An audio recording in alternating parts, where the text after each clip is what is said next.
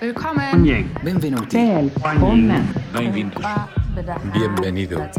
Welcome to the AFIRE podcast, now streaming on Apple, Google, Spotify, and more. Each episode features real and honest conversations with thought leaders from around the world at all levels of the commercial real estate and investing business, examining the ideas and questions fundamental to the future of our industry. Where are we now? What happens next? What should we do about it? How do we become better investors, leaders, and global citizens? For more, here's your host and the CEO of AFIRE, Gunnar Branson.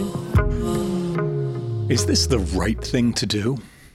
It's a good question to ask, but do we ask it enough? And instead, do we start too often with what's the easiest or safest thing to do? Ethics. It's a subject discussed in universities and business schools and alluded to in mission statements. But in a time of uncertainty and crisis, especially, it needs to be put front and center.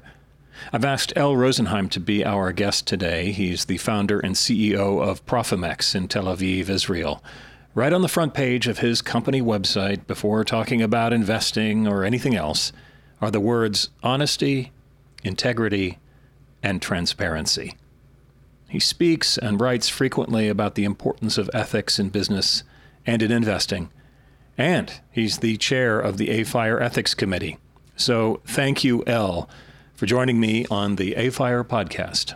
Thank you for inviting me, Gunnar. And, uh, you know, it, it, it, it's, a, it's a tough subject because, I mean, we live in different countries, we live in different uh, uh, environments and societies. And what is right in one place may be not right in another place. But I believe that ethics is something which is universal because ethics is something that uh, it, is to do the right thing and to do the right things all the time. I mean, have you ever seen a businessman that will write that we do not work in the transparent, that we are dishonest, that we are not caring about our clients? Nobody said it. So everybody said, you know, I am honest. I'm I work, uh, you know, with full transparency. But the question is, what is a full transparency? Uh, and, and here I can say, you know, with my gray hair, uh, I can say that I have um, walked through many valleys in my life, and I had to make some very, very tough decisions. Actually, only today, only today, someone brought up uh, something in front of me. Uh, you know, if something goes bad, I mean, we manage other people's money. Um, if something doesn't go right, when is the point that you are in reporting it to the investors? I mean, let's go to someone who probably is going to end his life in, in prison. Uh, Madoff, I mean, he got so many years. I mean, he doesn't have doesn't have enough years to live to, to, to be free out of prison. But did he, when he started cheating people, did he decide to cheat people? Or he said, you know, I, I will cover up and next month I will fix it and everything will be okay. I don't think that he woke up one day and said, I'm going to cheat and I'm going to lie and I'm going to build a Ponzi scheme. It happened. It is something that it, it's a, a slippery slope. That sometimes someone starts somewhere and he does not believe that he's going to lie. He said, you know, I'll cover it up next month. So here is an ethic decision that you have to do if something goes bad, if there is some bad news to report. Do you wait and say, you know, I will wait a week, maybe things are going to be okay and I don't have to report the bad things, or you have to make a decision and to report it immediately with all the consequences out of it. And there's one decision that I made. I mean, good news can wait. Bad news, bad news you have to report immediately. There's only one exception, and that's because, you know, uh, our weekend, our Sabbath, I never tell bad news on Friday. I mean, Friday I can say, you know, I'll wait until Sunday mm, to tell the bad news if there is a bad news. And yes, you know, we are investing uh, uh globally now for 25 years. And we had some bad investments, and we had some, you know, that our local partner called us and said, you know, there is some bad news. We lost an important tenant. one tenant, you know, went bankrupt, and you know, we, I don't know how much time it's going to be until we find a new tenant, and oh, we have a covenant with the bank that you know the bank may force us to bring more money. And it's one decision that I made. I make this report immediately. I don't wait. And that's, I think, a part of being honest and, and, and, and transparent is bad news report immediately. Again, the only exception is I'm trying not to put the burden of people on the Sabbath. That they cannot, anyhow, nobody can do anything to, to cure it during, uh, during a short weekend that we have. How can you make the practice of ethics universal? How do you translate it to the culture of your company and and encourage a, similar thought process for your employees and your partners? I think that the most important thing you can I don't think you can teach it. I think the only way is to to manage by example, or as we say, um, manage manage by wandering around. I mean, people should see how you act and how you behave, and they will follow you. Because, you know, it is a story which I remember for many, many years. Uh, a, parent, a mother told me, you know, they were on a bus, and it was tens of years before. And her child, you know, a kid, I think when he's 13 or 12, I don't remember what is the age um, that you pay as a child or you can go on a bus for free. I don't remember exactly. But she said to the child, I mean, don't say you're 12, don't say you're 10. I don't remember exactly. And I remember telling her, I mean, this is a wrong. This is, uh, you cannot educate children. To be honest, if they have seen that you told them to do something which is wrong, you are not allowed to do it. And she said, you know, you're right. I should have. Not. I remember the, the story from many, many years ago. So, because if people that work for you or with you and see that you do something which is wrong, then the worst thing is if you tell people that you shouldn't do it and you do it. it means if uh, uh, how do you say walk the walk or talk the walk or whatever walk the if you say people don't do but you do it it's even worse than if you don't preach people that they should act honestly. So i would say number one is that they will see that you are you don't get even close to the gray line. You stick to the white line. I mean you stick to be always right. Even if you cost you money, even if you cost if if if it is a burden on you, and you get some kind of a, a disturbance and disruption of your business. But I would say that the most important thing, the most important thing is to show a good example how to act. So, how do you approach the difficult and uh, perhaps even dangerous uh, acts of ethics, of calling it out when you see it, of changing your own behaviors and, and calling it out within yourself in front of people. I mean, we're all afraid, we're all protecting ourselves. How do you how do you approach that? I think that I disregard the consequences, the consequences on myself. If I think that you have to do the right thing, which means, you know, there's nobody in Israel. I, am have you ever seen someone who is proud that he was sued by someone else? I'm proud that I've been sued a few times, a few times of defamation. I mean, the first time I was sued 10 million shekels. Nobody in Israel was ever sued on such an amount of money, 10 million shekels. One of the GPs that we invested with them, I'm talking about 2000, 2003, I reported to the investor that I thought that he did something wrong, really wrong. And I reported it to the investors. And he, to, to frighten me, uh, went to the Israeli court and sued me for 10 million shekel.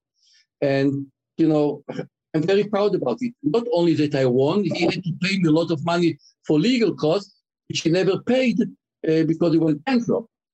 Uh, uh, and, you know, thank God, thank God that to tell the truth is also an option. Unfortunately, it's not a necessity, it's not mandatory. And a lot of people do not tell the truth.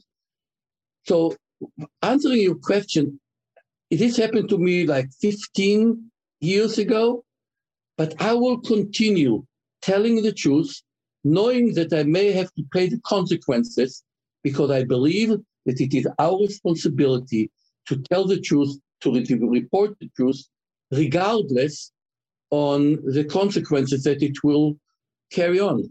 Is there an end point to all this, to creating a more ethical culture, a point where you and your partners in your company can say, "Okay, all done. I'm I'm ethical now," uh, or is this something that's more of an ongoing journey?